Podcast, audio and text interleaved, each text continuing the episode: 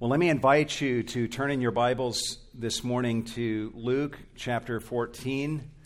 Luke chapter 14 for our time of study in God's Word uh, this morning. How many of you took the time to read Luke 14 over the last few days? Praise God. Thank you. And you still came. So that's wonderful and speaks volumes about you. Uh, Luke chapter uh, 14, as we continue in our total devotion series, I want to speak this morning on counting the cost of total devotion. And we'll look at quite a number of verses, verses 16 through 35 today. Uh, back in July of last year, 2017, Sarah Cummins uh, and her fiance were all set for their wedding ceremony that they had been planning for two years when one week prior to their wedding date, they broke off their engagement. Uh, the breakup was painful enough for both of them, uh, but to add insult to injury, when Sarah Cummins called the Ritz Charles in Carmel, Indiana, to try to cancel her $30,000 reservation, they refused to refund her deposit and let her out of the contractual obligation that she had with them for the wedding and the reception.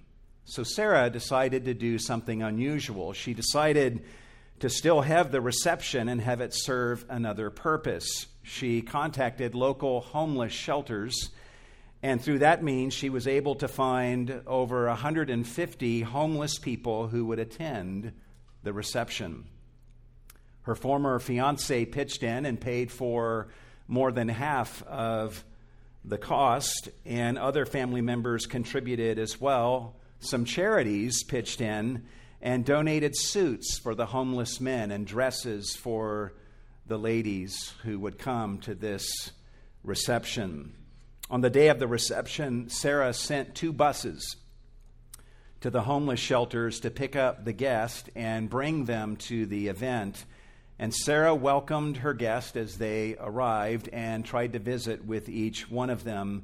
She became attached to the guest who came, and now she volunteers her time at one of the homeless shelters where she enjoys an ongoing relationship with some of the guests who had come to the reception.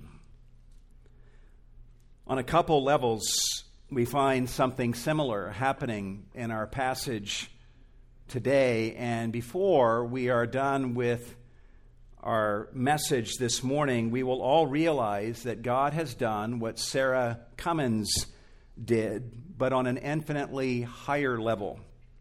God has taken a painful situation and turned it to our advantage and invited us to his banquet that others were refusing to attend.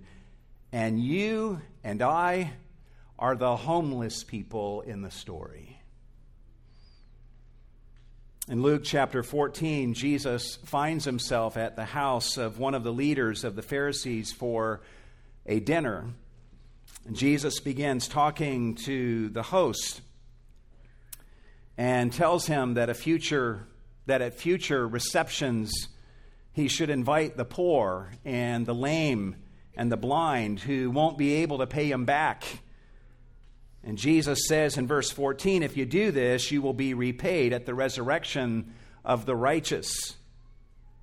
And then look at what happens next as soon as these words come out of Jesus' mouth. In verse 15, we read that when one of those who were reclining at the table with him heard this, he said to him, Blessed is everyone who will eat bread in the kingdom of God. It was a popular and accurate notion among the Jews of this day that when the kingdom of God arrived in its fullness, it would feature a great and a perpetual feast for everyone in God's kingdom to participate in. And there are numerous passages that would affirm this. We read some of them earlier in our service. So this man's exclamation is a good one. But who will eat bread in the great banquet of God? That is the question. Whoever it is will indeed be blessed, but will you be among them? Will you be one of the guests at the banquet that will happen when Christ returns to earth at the culmination of history? Or will you be among those who are excluded from the banquet? If you think that you would like to be included in this banquet, to be ushered into kingdom glory, and to be one of the guests in the great banquet of God, then the things that are said by Jesus in the rest of Luke chapter 14 should be of interest to you. It turns out that not everyone is going to make it into the kingdom of God, and there are some conditions for making it that you need to calculate up front. And that's what Jesus wants to help us with in these verses, wherein he gives us, as we'll see today, eight truths that challenge us to count the cost of following him all the way to the great kingdom feast. Truth number one that Jesus gives us is that the kingdom of God is a feast that many are invited to attend. And Jesus teaches us this in the form of a parable. Look at what he does in verse 16. It says, But he, Jesus, said to him, the man who had just made this exclamation, A man was giving a big dinner, and he invited many. Notice that this is not just a dinner, but a big dinner. And the man doesn't just invite a few people, but many. And you could paraphrase that last clause as he successfully invited many. In other words, this man sent out invitations in advance, and many people RSVP'd and gave every indication that they would attend when the time had come. Eventually, the man of the house gets the big dinner prepared and has everything arranged for the guests who had said that they would come. And then look at what happens in verse 17. And at the dinner hour, he sent his slave to say to those who had been invited, Come, for everything is ready now. So he told his slave, Go out and announce to those that have previously been invited, say to them, Come for everything is ready now. This would amount to now the second invitation. And here's Jesus' point, and it'll become evident as this unfolds. And Jesus has communicated this in other ways in the gospel up to this point. The Jews, throughout the centuries, said that they longed for the kingdom of God which would come when the Messiah arrived, even the Jews who lived in Jesus' day, all would have said that, yes, I'm eagerly waiting for the kingdom of God to come. But now that God has sent forth his servant, Jesus Christ, who has been going around saying the kingdom of heaven is at hand, God's doing that now. Jesus is making that announcement now. And he's basically been saying, Come, for everything is ready now. Yet, how is everyone responding to Christ's invitation? This brings us to the second truth that Jesus gives, which challenges us to count the cost of following Jesus all the way to the great kingdom feast. It's a sad truth, and that is people are declining the invitation to the kingdom feast for lame reasons. Keep in mind, guys, that in Semitic cultures of this day, hospitality was a highly prized virtue that was fraught with meaning on both the giving and the receiving end. Speaking of the customs of this day, A.T. Robertson says that to refuse a second summons would be an insult, which is equivalent among the Arab tribes to a declaration of war. Yet this is exactly what happens in Luke chapter 14. Look at verse 18. But they all alike, Jesus said, began to make excuses. The first one said to him, I have bought a piece of land and I need to go out and look at it. Please consider me excused. What a lame excuse. Who buys a piece of land and then can't go to a banquet because they need to go look at the land that they bought? If the land is yours now because you've bought it, you can go look at it any time, like after the banquet is over or the next day. There's no rush, right? Yet this is the excuse that he gives. Verse 19 Another one said, I have bought five yoke or five pairs of oxen, and I'm going to try them out. Please consider me excused. Normally, you test drive your oxen before purchasing them, right? It's what we all do, of course. But this person says that he needs to do that now that he has purchased them. Also, again, if the oxen are now his, he can try them out any time. There's no need to miss this feast. Clearly, this is a man more excited about his oxen than he is about coming to this banquet and receiving the hospitality of this man who had provided the banquet. Look at verse 20. Another one said, I have married a wife, and for that reason I cannot come. This is no excuse either. If you read Deuteronomy 24, verse 5, you would read that a man who marries a wife is excused from military service for the first year of his marriage, but that exclusion does not include banquets bringing your wife to a feast is precisely the kind of thing you would want to do with your wife during the first year of your marriage. And yet he says, I can't. I've married a wife. Jesus gives three examples here, but it's not just a few people, evidently, who are responding in this way. In verse 18, at the beginning of all of these excuses, he says, They all alike began to make excuses. And the three examples that Jesus gives here are just a sampling.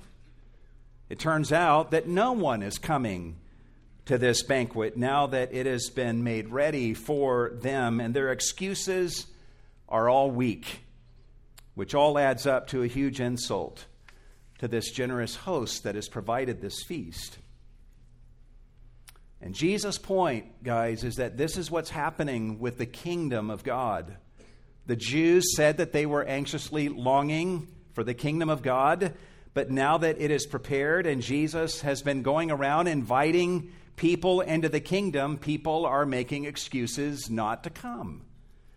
They were too caught up and busy with the cares of this world and too comfortable with the status quo, too comfortable with their religion and they were simply not interested in the kind of kingdom that Jesus is talking about and inviting them into. Guys, what ought to sober us is how seemingly innocent these excuses are. These people don't say, Oh, I'm sorry, I can't come because I'm going to go commit adultery. I got to go rob a bank, so I can't make it to the banquet. No, they're just too busy with their land, their oxen, and their marriage to attend the banquet. It turns out that what keeps a person from the kingdom and from the kingdom banquet may not be sexual sin or stealing, but simply the fact that someone is too busy with Facebook or fantasy football to get around to accepting God's invitation to the kingdom banquet or too busy with their occupation, or too busy with the pursuit of their education to accept God's invitation, or they're just too busy with one worldly preoccupation after another to mess with this business of coming into the kingdom. Regardless, any excuse that anyone gives to decline God's invitation to the great kingdom banquet is a lame excuse. So, guess what God does in response to those Jews who were, were rejecting his invitation to the kingdom banquet? This brings us to the third truth, which challenges us to count the cost of following Jesus all the way to the great kingdom feast. Number three, God is extending his invitation to the kingdom feast to unexpected people. Look at what happens next in this banquet story that Jesus is telling. Verse 21 And the slave came back and reported this to his master. Then the head of the household became angry and said to his slave, Go out at once into the streets and lanes of the city and bring in here the poor and crippled and blind and lame. Notice that the slave is not told to simply invite them, he's told to actually bring them. Many of these people could not come on their own because they were blind and lame. So the slave had to actually bring them to this banquet, much like Sarah Cummins had to send buses to bring her homeless guests to the reception at the Ritz Charles. And telling this part of the story, the lame and the crippled and the blind are people in Jesus' mind who are Jews, but they are not accepted by the religious society of Israel. They are the religious outcast, the lowly esteem, the spiritually broken. They are the tax collectors and the sinners and the prostitutes. So the slave goes and finds as many of such physically broken people as he can find, and he brings them to the banquet then observe what he does when he's finished with that task. Verse 22 And the slave said, Master, what you commanded has been done, and still there is room. And the master responds with a final instruction and statement. Verse 23 And the master said to the slave, Go out into the highways and along the hedges and compel them to come in so that my house may be filled. The people along the highways and the hedges, you know who they are in Jesus' mind? They're the Gentiles, you and me. And the master tells his slave, compel them to come in. Compel. Not because they would have been hostile to the thought of coming to this banquet, but because they would have not believed that this invitation was actually for real.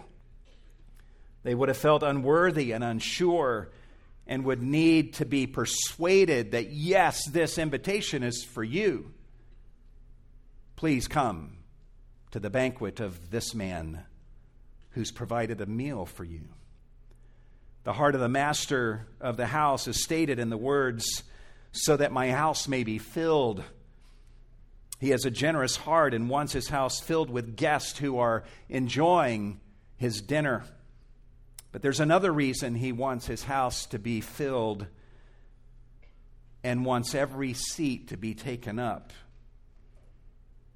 It's because he knows that at some point, those who made excuses are going to change their mind and they're going to want to get into the party. And when such a moment arrives, the master of the house wants every seat in the house taken up.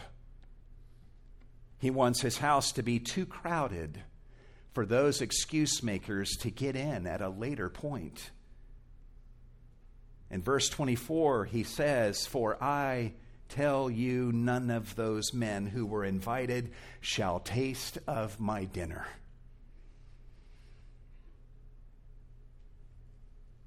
Jesus' point is this when the kingdom of God arrives in all of its glory, only those who accepted the invitation will be given a seat at the great banquet of God. Only those who made it their most important priority, more important than their marriage, more important than their oxen, more important than their land, will be able to feast at the banquet in the kingdom of God. In that future day, a self righteous Pharisee will find that the seat that could have been his has been taken up by some Gentile prostitute, and he will be cast out forever. Perhaps you, at various points, have felt the Spirit of God stirring in your heart and inviting you into God's kingdom. Maybe you feel that now. I plead with you to accept his invitations. If you refuse those invitations and persist in that refusal, the day will come when it will be too late. The door to God's kingdom will be closed. And the God who earlier had graciously been inviting you will now make it his aim to forever bar you and keep you out of his kingdom. That's what Jesus is teaching here. And so the question is will you make it to the dinner? Or will you fall short of the kingdom because there's something else of greater importance in your life? At this point of the passage, there's one thing that we would know for sure, and that is that the kingdom of God belongs to those who esteem it to be more important than anything else in their life. It's at this point that the passage, the emphasis of the passage shifts. Anyone who understands the story that Jesus is telling would suddenly feel good about the fact that they are following Jesus. They would think, well, I'm among the smart ones who have accepted the invitation to God's kingdom feast. I'm following Jesus, which means that I'm going to make it to the kingdom banquet. On the surface, it would seem that Jesus is being very successful in getting people to come to the kingdom banquet with him. In fact, in the very next verse, verse 25, the text says, Now large crowds were going along with him. And all of those who were following him were following him because they knew that he was on his way to kingdom glory.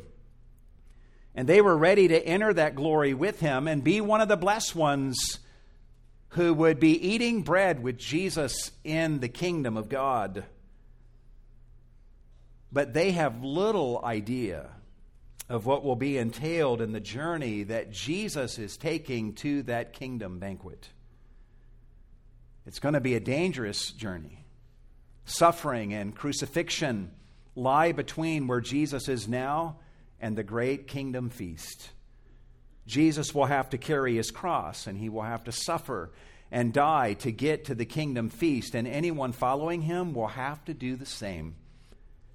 And this brings us to the next truth that challenges us to count the cost of following Jesus all the way to the great kingdom feast. Number four, to follow Jesus to the kingdom feast, you must hate everything compared to Jesus.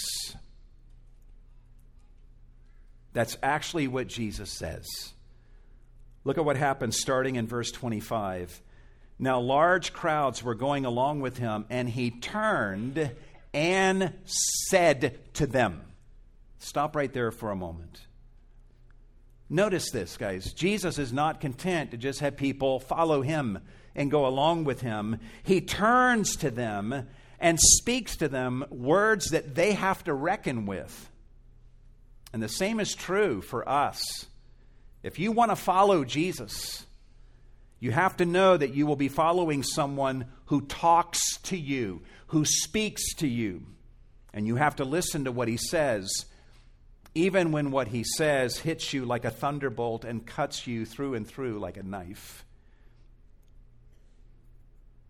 To these followers, Jesus turns and says, verse 26 If anyone comes to me and does not hate his own father and mother and wife and children and brothers and sisters, yes, and even his own life, he cannot be my disciple.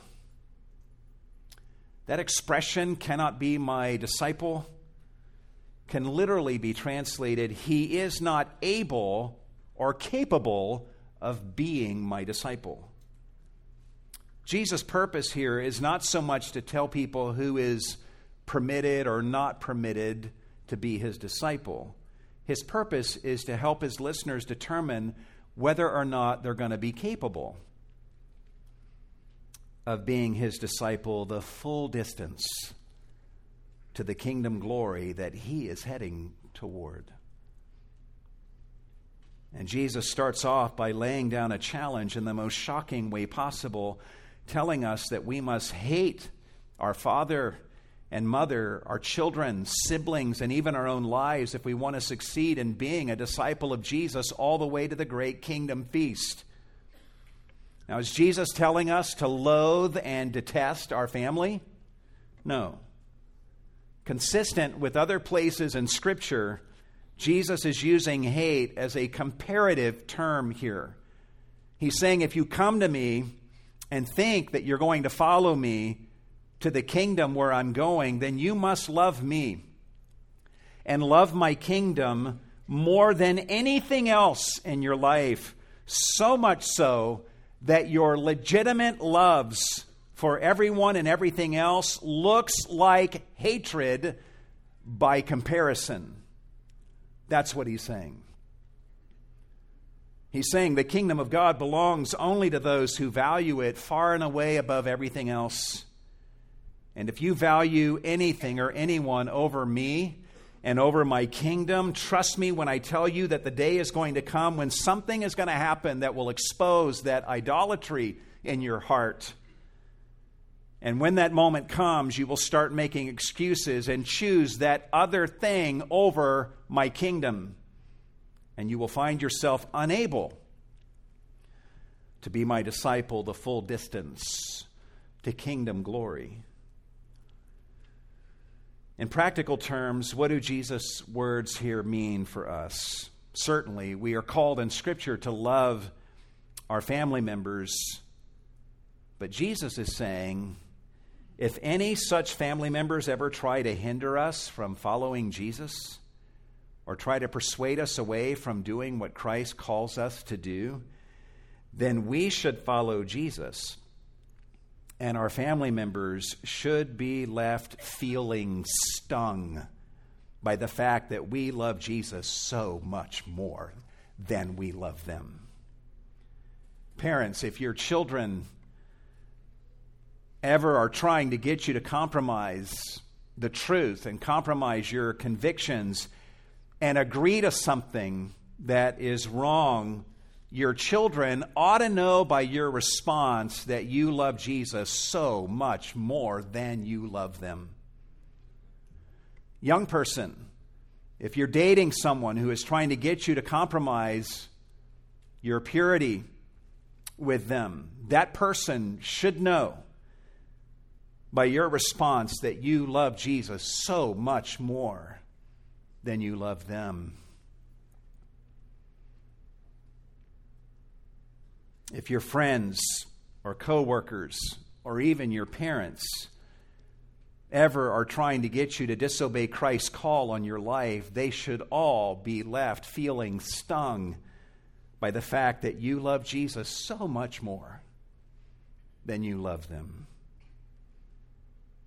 On top of that, Jesus says that we are to love Jesus to the point of hating our own life.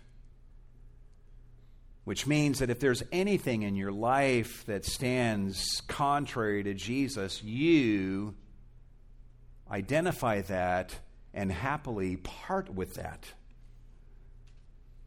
If you have opportunity to suffer and die for the cause of Christ, you embrace the opportunity to lose your life for Christ's sake. Obviously, we all love our lives. Jesus' point is you need to love me and my kingdom so much more that the love that you have for your life looks like hatred by comparison. This actually leads us to the next truth that Jesus gives to challenge us to count the cost of following him all the way to the great kingdom feast Number five, to follow Jesus to the kingdom feast, you must carry your cross and come after him. In verse 27, Jesus says, Whoever does not carry his own cross and come after me cannot be my disciple.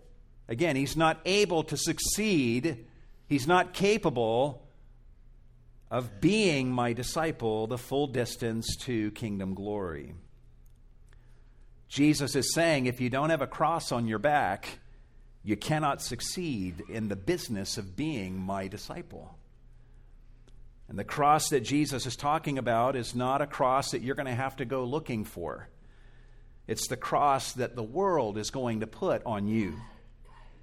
The world, if you follow Jesus, is going to reject you at many points. The world will hate you and revile you. The world will put a cross on your back, just like they did Jesus. And if you aren't willing to carry that cross and keep coming after Jesus, even when the world is persecuting you for that, then you're not going to find yourself able to be Christ's disciple. As we talked about a few weeks ago, when a person is carrying their cross, they are on their way to their death, which means that Jesus' daily agenda for each of us is our dying. Jesus isn't promising here that everyone who's a Christian is going to be killed for following Christ, but he is calling every Christian to a lifestyle of dying to self and dying to the world. Rightly lived, the Christian life entails a hundred thousand moments of dying and then finding true life on the other side of those layers of dying. Notice Jesus' words, though. To any would be follower of him, Jesus doesn't say, carry your cross and go that way. No. He says, let such a person who wants to follow me and be my disciple carry his own cross and come after me. Implied in what Jesus is saying here is the promise that he himself will be carrying his cross and he will be going to his death. And if we intend to follow him to the great kingdom feast, we must be willing to carry our own cross and head toward our own crucifixion as well. Evidently, the kingdom feast comes after crucifixion, after Jesus' crucifixion, and after our own dying. This leads us to the next truth that Jesus gives us to challenge us to calculate the cost of following Jesus all the way to the great kingdom feast. Number six, to follow Jesus to the kingdom feast, you must count the cost of that endeavor. You must count the cost. Look at the example that Jesus gives in verse 28. He says, For which one of you, when he wants to build a tower, does not first sit down and calculate the cost to see if he has enough to complete it? According to Jesus' words here, when a person wants to build a tower, he shouldn't just start building. He should first sit down and calculate the cost and then look at his resources to see if he has enough to bring the project all the way to its completion and then begin. Jesus continues in verse 29. He says, Otherwise, when he has laid a foundation and is not able to finish, all who observe it began to ridicule him, saying, This man began to build and was not able to finish. And I want you guys to really look carefully at verse 29 and notice what Jesus is assuming here. And if you miss this, you miss the whole point of this analogy. Jesus is assuming here that the tower builder does not have enough to finish the project. In fact, the tower builder doesn't have enough to even get past the foundation. Jesus' analogy here teaches us that following him into the kingdom of God is like building a tower in full view of a watching world and we don't have enough to complete the project. In fact, we don't even have enough to even get past the foundation and get this thing above ground level. That's Jesus' point. Look at his exact words, and you get an idea of what he's calling us to do here. He says, Sit down, calculate the cost, and see if you have enough to complete it. And the truth is, you don't. And it's not even close. Guys, what response is Jesus wanting from his listeners? Imagine that someone is listening to these words by Jesus and they say, Jesus, I, I hear what you're saying. I get the point of the analogy. And I want you to know that I've just now calculated the cost of following you to the great kingdom feast. And I've then looked at myself and I've decided that, yep, I got it in me. I have what it takes to follow you all the way to the finish. Is that the response that Jesus is wanting? Not hardly. In fact, what I just said is kind of how Peter talked the night that he fell flat on his face and denied Christ three times. He basically said to Jesus, I've counted the cost and I got it in me, and even if I have to die with you, I will not deny you. That made for a bad night for Peter. The response that Jesus is wanting from his listeners is for them to say, Jesus, I'm counting the cost here, and I don't have what it takes, which means that I am so out of my league in following you to the great kingdom feast. You see this in the next example that Jesus gives. Look at what he says in verse 31. He says, Or what king, when he sets out to meet another king in battle, will not first sit down and consider whether he is strong enough with 10,000 men to encounter the one coming against him with 20,000? Or else, while the other is still far away, he sends a delegation and asks for terms of peace. Clearly, Jesus' use of a war analogy here alerts us to the fact that following Jesus puts us in a war. And it's not just war, but it's war against an enemy who's twice as strong as we are. Notice that king number one, that is kind of in our position, has 10,000 men, and king number two, who's coming against him, has 20,000. Obviously, in the analogy that Jesus gives here, the king who's making war against you, if you're following Jesus, is Satan. And Jesus has already done the counting of cost for you. He says Satan, in the metaphor here, has 20,000 men, and you only got 10,000, which means that you, in and of yourself, are outmatched, and you're not strong enough to go against him. This means that if you went by reckoning only the resources that you have in and of yourself, guys, then you should just make peace with Satan and not bother with following Jesus. That's Jesus' point. The task of following him to the great kingdom feast is greater than what you have resources for, and the enemy is too strong for you to go up against him. Following Jesus will put you up against an enemy who will require more from you than you have the resources in and of yourself to handle.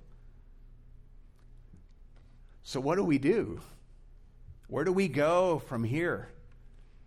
I don't have what it takes to follow Jesus to the kingdom feast. I look around at all that I am in and of myself and all that I have, and I see that I don't have sufficient resources to follow Christ.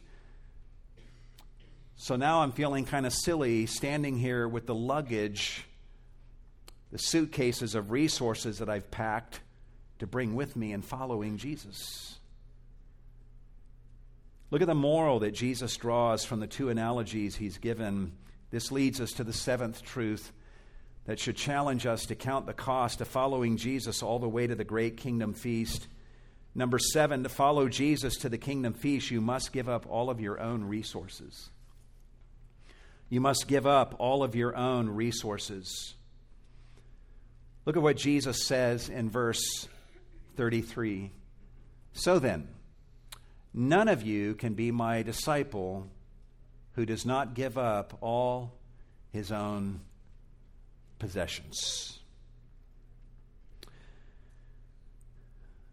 We all have possessions, and I think our English word possessions may throw us off track a little bit the Greek word that is translated possessions literally speaks of things that you begin with. Write down that word if you're taking notes to begin with. Because that word begin, launch out, is actually this word. It's inside of the word possessions. It's resources that you have ready at hand at the beginning of a journey because you think they're useful.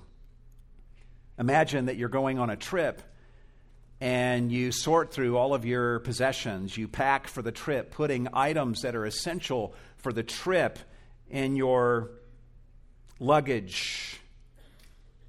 It's the stuff in your suitcase that Jesus is referring to here.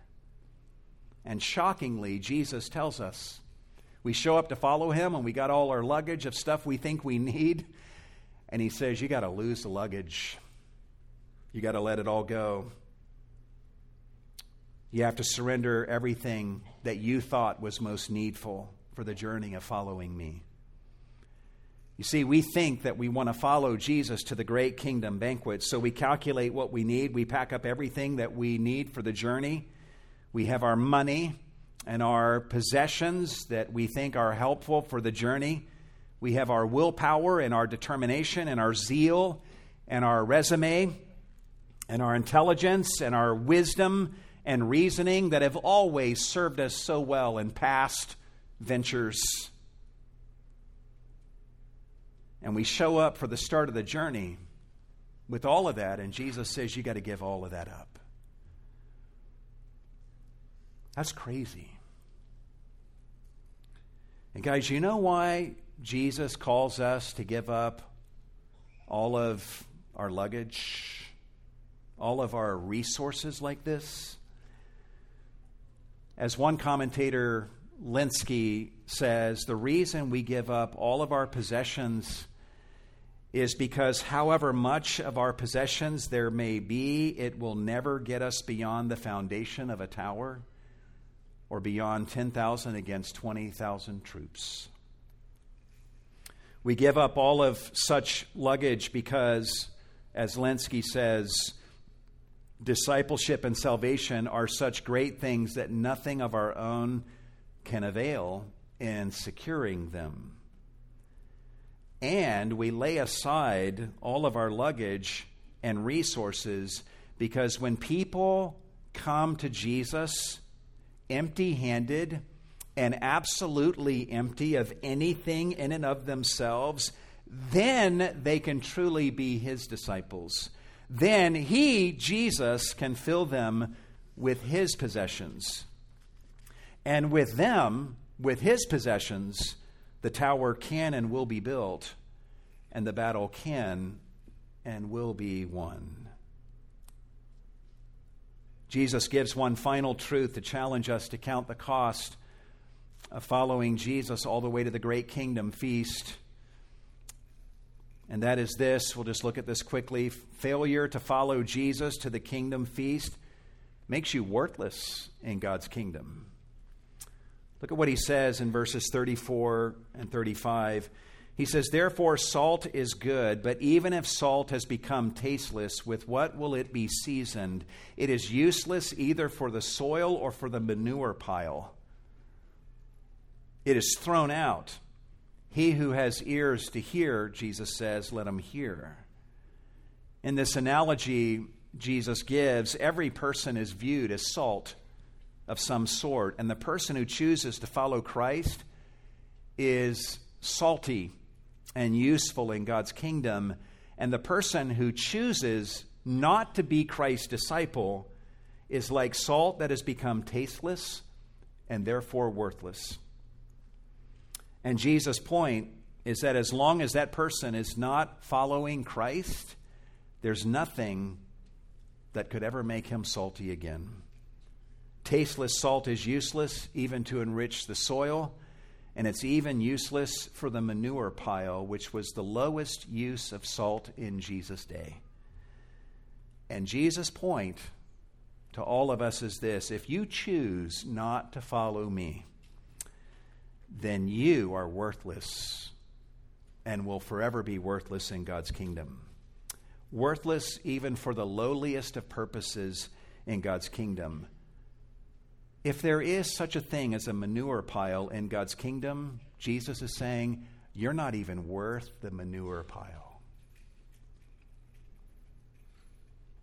Some of you may be investigating God's kingdom to see if it's worthy of you.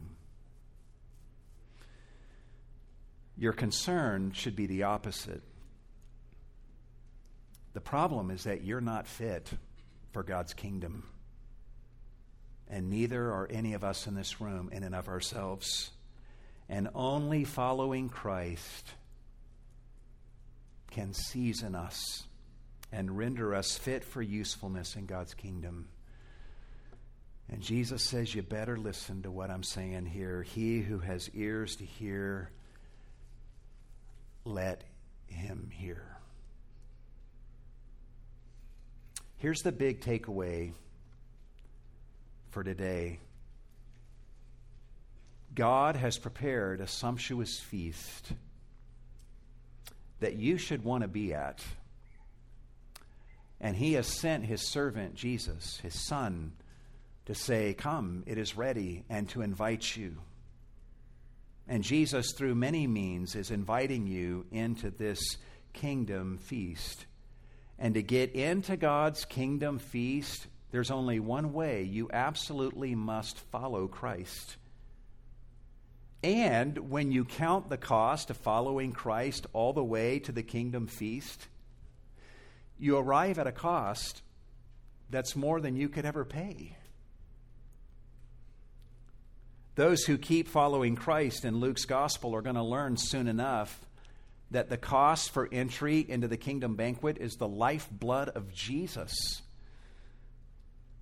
The payment required is Jesus laying down his life for us. And guys, Jesus was willing to do that. And everything he tells us to do in this passage in order to be his disciples, he did in order to be our Savior. He loved his Father so much that he was willing to let go of all other attachments and lose everything. He carried his cross. He died on that cross in order to purchase our way into the great kingdom banquet. You see, Jesus is the ultimate cost counter. He took full measure of the cost of us getting into the kingdom banquet, and he was willing to pay that cost for us at the cross. But make no mistake, guys, following Jesus to the kingdom feast is going to cost you and me everything as well. But should we balk at that? Think about Sarah Cummins and her reception for the homeless last July. She and others were willing to count the cost and pay the cost for the reception that the homeless were invited to. As for the homeless, their cost was to give up their clothes in order to wear the new clothes provided for them, and to give up the homeless shelter's food in favor of the fine dining at the Ritz Charles. Wow, what a huge sacrifice those homeless people made. And guys, it's the same with us. We sacrifice our rags for Jesus' righteousness. We sacrifice the toxic banquets of this world for the wholesome feast that He provides. We let go of the luggage that we packed and we rely on Him instead. And guys, when we look at everything that Jesus gives us in this life and in the life to come in return, there's no such thing as sacrificing anything for Him. So if you want to count the cost of total devotion, here it is. It's more than you can pay. It requires more currency than you have. In fact, your own currency couldn't even get you above ground level. And it requires a greater might than you could muster. Whatever resources you want to bring with you in following Christ, they count for nothing and should be given up and surrendered for that reason. Pick up your cross and follow Jesus. Love him first and foremost. And surrender all your luggage to him for the journey of following him to the great feast. That's the message of Jesus in this passage. And I'll share this in closing. You might be listening to these words that Jesus has spoken, and you might be thinking, this is all so demanding. Who would ever want to follow Jesus after hearing what Jesus has just said? You might think that only the super spiritual and godly would want anything to do with Jesus anymore. But, guys, just the opposite is true. Look at the very first verse of Luke 15. In verse 1, it says, Now all the tax gatherers and the sinners were coming near him to listen to him. And both the Pharisees and the scribes, those are the super spiritual, began to grumble, saying, This man receives sinners and eats with them. Wow, after talking the way that Jesus has just talked, sinners are flocking to him. And the religious elite were left grumbling on the outside. Do you know why this is so? Does that surprise you? This outcome? The reason this kind of thing happens is because what Jesus has said in Luke 14 is especially good news for people who have nothing to bring to him. All they have to do is give up their broken life as they now know it and love Jesus first and foremost. All they have to do is agree with him that they don't have enough to even get past the foundation of following him and admit that they're outmatched by Satan and to admit that they've lost their saltiness and cannot regain that saltiness through any other means than following Jesus.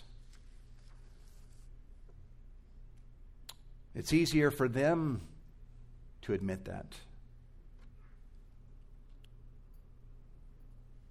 Such people are especially suited to come to Jesus and say to him, and I hope, I hope that you could say this with them this morning, saying to Jesus, Lord, I'm going to follow you all the way to the great kingdom feast not because I think I have what it takes to do so, but I'm going to follow you the whole way because I need you. Because you're the only one who can render me fit for God's kingdom. I've counted the cost like you told me to in this passage, and I don't have what it takes to follow you, which is exactly why I will never stop following you, Jesus. You have the resources I need to build the tower. You have the might that I need to overcome my enemy. And you alone are the one who can make me worthwhile in God's kingdom. And for that reason, Jesus, I will never, ever leave your side. That's the way I think Jesus wants us to respond to what he teaches here today. Let me ask you to bow your heads.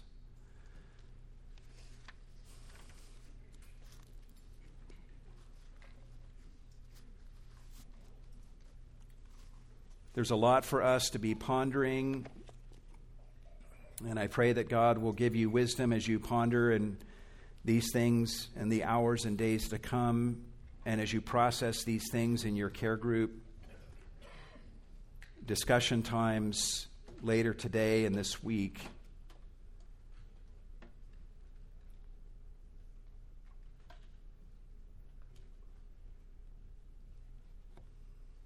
Do you have ears to hear? And if you do, are you hearing what Jesus is saying today? If you're here today and you have never officially responded to his invitation to the kingdom feast, which is salvation, respond and say yes today as Jesus stands before you and says, Will you follow me? Let me bring you to this feast. Will you say yes to Jesus? And will you hear Jesus when he says, Hey, I've counted the cost. You don't have what it takes to make it to the kingdom banquet, but I do.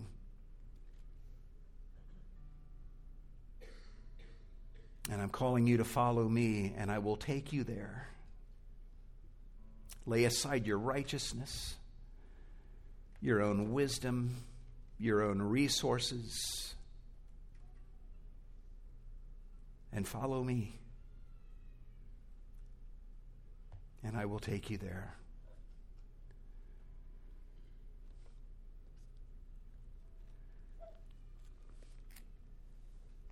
Lord, we just come to you this morning and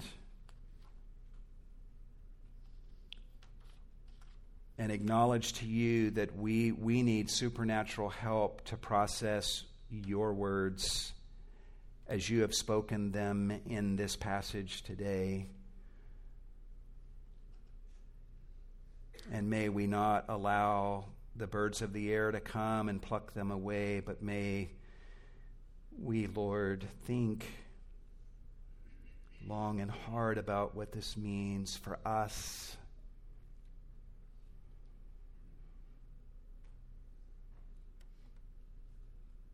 About the path of following you and what is entailed in that.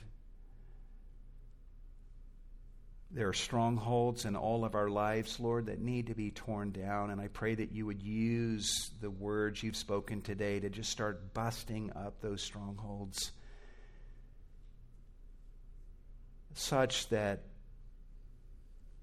strongholds would fall and new things would be built in their place. And we, we see in 2018 new habits forming a new lifestyle emerging that is consistent with what we hear from you